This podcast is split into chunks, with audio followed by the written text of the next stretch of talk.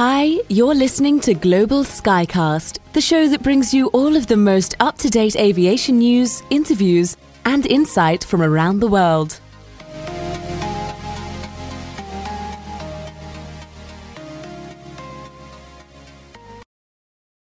Good afternoon and welcome to another Global Sky Media Global Skycast. My name is Alan Davis. I'm the editor in chief here at Global Sky Media, uh, and I'm absolutely delighted to be joined today by Alex Tang from Global Jet Capital. Alex, how are you? Hi everyone, I'm doing great. Uh, I'm doing fantastic. In fact, uh, you know, uh, well, before we started, just wanted to give a shout out to Asian Sky Group for the continuous effort to improve the industry, and really appreciate the intel you guys have been providing for everyone. So Great job, guys. It's very kind of you to say so. Thank you very much. Thank you. How um how is 2023 so far for you guys? So you know, 2023 has been uh, busy for us so far. Actually, you know, we are only into the third month of the year, and then, uh, as you may know, uh, we are uh, our Asia headquarters, not Asia headquarters, but our Asia APAC office is based in Hong Kong. So you know, Hong Kong is obviously uh, the the lockdown has been released everyone uh, is happy to be out there and uh, back on our foot again. In fact, I just returned from uh, a three-week-long uh, business trip overseas, you know, to see some of our uh, key channel partners, some of our prospects, and some of our customers in the region. So uh, it's been very good for us, and then it's been very busy since the borders open. So we are just ready to see how we can navigate our way forward in 2023. Um, where is that activity? You mentioned going outside Hong Kong. Are you seeing it outside this sort of Greater China region? Is it more sort of Southeast Asia? So you know, uh, nowadays we are covering the whole entire APAC uh, out of our Hong Kong office. So uh, how much activities? How much activities are we really seeing? Actually, uh, uh, predominantly right now, is mostly in Southeast Asia. While we've been really pleasantly surprised by the solid demand and very high quality counterparties coming out of the region. There really is significant wealth and appetite for business aviation throughout the region. As you may know, Southeast Asia is so fragmented with a lot of different countries. At the end of the day, it boils down to spending time with different countries, well, spending time in different countries, and building relationship with partners and potential clients. So the more effort you put into relationship building, the more results we'll see at the end of the day, our goal is to ensure the entire community recognize our ability to craft solutions that meet members' requirements, well, not members, customers' requirements. Mm. So, you know, over the past 18 months, we've completed a number of transactions with clients in the region. We are very, really, really, really delighted with the qualities of these customers and the aircraft they've chosen to uh, finance with us. So um, it's very good for us the past uh, the past year. You, what what type of activity is it though? Is it is it mostly larger, long range aircraft, or are you seeing some interest in sort of the smaller uh, jets around?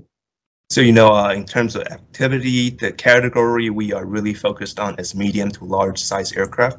Sometimes we do see quiet requests for smaller aircraft, but mostly came from um, local charter operators. You know, uh, especially late, uh, especially this year. You know, uh, because charter demand is picking up, a lot of people are thinking about starting their own charter companies. Uh, we're also really happy to see that there is real increase in inquiries of our operating lease products after our continuous effort in engaging the market about the benefits of operating lease. So with that in mind, we also see a lot of traditional financing opportunities, which we are able to cater a very high loan to value borrowing solution which a lot of customers love. We are also um, strong in doing local registered aircraft uh, financing, which put us in very different position against our competitions, since we care about more about you know who we are dealing with in terms of uh, what country or what kind of uh, aircraft we're dealing with. Now, in general, I would say more buyers are looking to finance their purchases, not because they don't have the cash for it, but in the dynamic Asia Pacific, they do have better use of their capital on their other investments.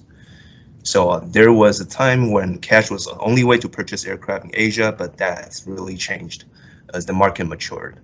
And uh, especially, you know, lately, just the past couple days, uh, recent development in the banking industry, which is still evolving every day, more people have chosen to move their assets away from traditional private banks and seek alternative solutions. So definitely there is uh, uh, opportunities for us in the region.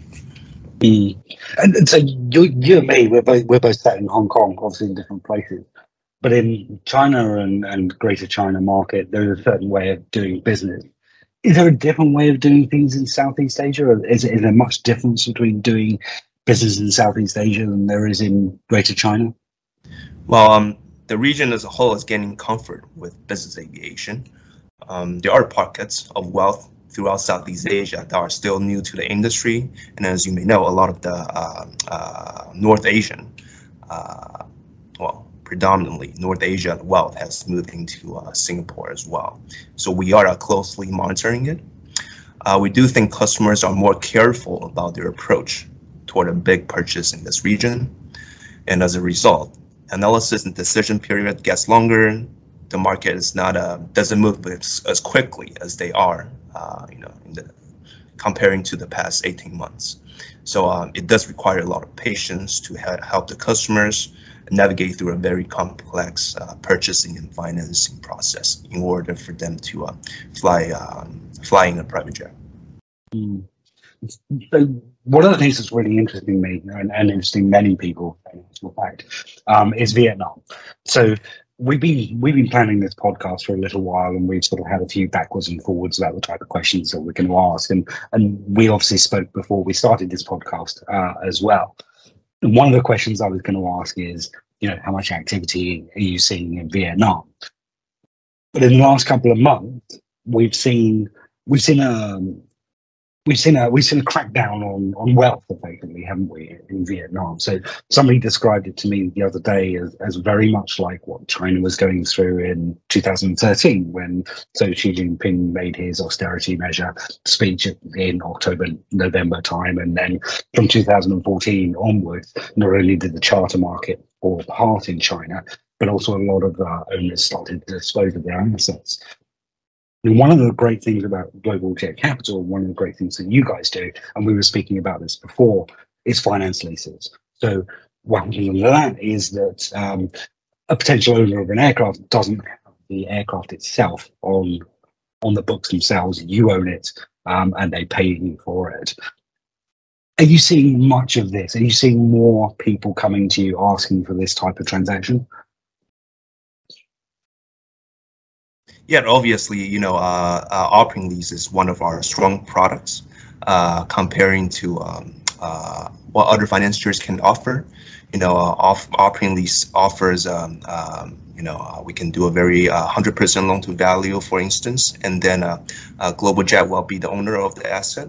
So essentially, the customer will be paying for a, monthly or a quarterly amortization for the aircraft, and then this is this allows the customer to um, um, have fully used the enjoy the full I, I would say enjoy the full benefit of owning uh, an aircraft, but uh, also enjoy the benefit of being a little uh, retain a little privacy, and then uh, uh, to uh, fly under the radar a little bit if they wish to be not as high profile. So this has to be well, not has to be, but this has gotten a, a significant more interest in the past couple, I would say a year or two, and then you know as as I shared earlier, through our continue educating the the market, not really educating the market, but sharing with the market about the benefits. You know, more people are uh, aware um, uh, of the, uh, I would say, benefits of um, entering into lease. You know, and, and then with uh, with respect to Vietnam, I'm not too sure if I can answer that, given that I'm no economist, but I did gather some data. You know, Vietnam has been a good market for us uh, the past year, and then uh, although um, you know, um, it is a little bit unclear after the reformation of the government, but then uh, uh, we are still uh, very uh, optimistic about the regional development. I just wanted to share some data about Vietnam at the end of last year, you know, which is 2022.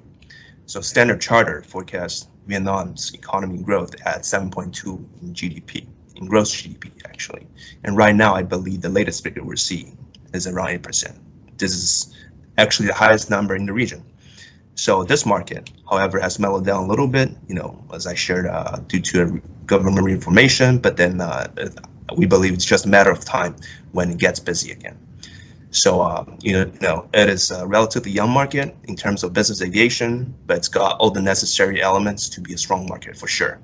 So I guess, you, you know, only uh, only time will tell. Mm. And, and I guess its growth is probably going to mirror that of, of China's original growth anyway, of, of, going in first of all with large cabin aircraft, and then eventually, although obviously this hasn't happened with China yet, trickling down into smaller aircraft. I guess that's the sign of a sort of a mature market or a market maturing. And I think certainly up until this point, the aircraft that we have seen go into to Vietnam have been those large, long cabin, big Gulfstreams, uh, big Falcons, etc., etc. But if we were if we were to stop thinking about Vietnam for the time being, are there any other countries in Southeast Asia that you're seeing a lot of activity in, or an increase in activity in? No, I think I can uh, break this question in two parts about uh, what what country am I seeing the more more, more activities, and then uh, what are some other countries we are seeing activity picking up activities. So, um, uh, well, we're actually pleasantly surprised from the demand across Southeast Asia. Uh, I do see demand from com- coming from all over the places, including Indonesia, Malaysia, uh, Singapore, uh, Vietnam, obviously. Uh, not so much in Thailand and the Philippines, but we believe these markets will uh, uh, start start moving again.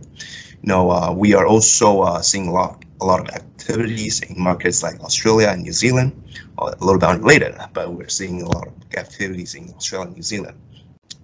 So in terms of sm- other smaller, uh, in terms of other smaller uh, Southeast Asia countries, you know, um, for sure there will be more business jet owners, you know, coming from Cambodia, Laos, maybe Myanmar. I'm not sure, but then uh, for sure there will be more business jet owners joining from uh, smaller economies, you know, and other uh, uh, and other places as market matures. You know, maybe even PNG. So uh, as for what Global Jet Capital is considering, what, what we are considering is that, as mentioned earlier, we put our evaluation based on uh, who is our counterparty as we look for the same trust that uh, our clients will look inside us. Mm, absolutely, it's a fascinating region. So I, I have just have one last question, um, and this is going to be a very obvious question, so you'll have to forgive me for it. But um, China, what's happening? Right. When when is it going to come back? Well, I mean, uh, you know, Ch- China really just, you know, uh, officially opened the border a couple months ago. So uh, we are very bullish on China. You know, I think it's just a matter of time, but then it really depends on, you know, uh, what uh, whether the uh, economy of China will stabilizes again and people will start um, start having large expenditures again, because it is still a little bit unclear since that China has been um, in a lockdown for uh, for almost three years, and then uh, you know I think uh, there's still a lot of uh, unclear well, uh, uncertainty around um, how much people are really willing to spend, and then uh, if they are um, at a wait and see mood. So I think most most people are at the wait and see mood, and then wanted to see how um, how the I would say the regional um, political tension turns out. And then once that has stabilizes, uh, I believe people once people will find a once people can navigate through these uh, processes, uh, the market will be uh, back again. I think it's just a matter of time, but then uh, uh, you know it will be the golden question, a golden answer to know whether um, how long does it take, right? So, um, uh, but then we are seeing positive signs that the market is still starting to move again, and then the inquiries that come into our pipeline. So um, uh, we're very optimistic about the development in China. Perfect. I think that's the perfect moment to to end it. So, uh, Alex, I'd like to thank you once again for joining us. Uh, always a pleasure. Uh, thank you very much. Thank you so much, Alan.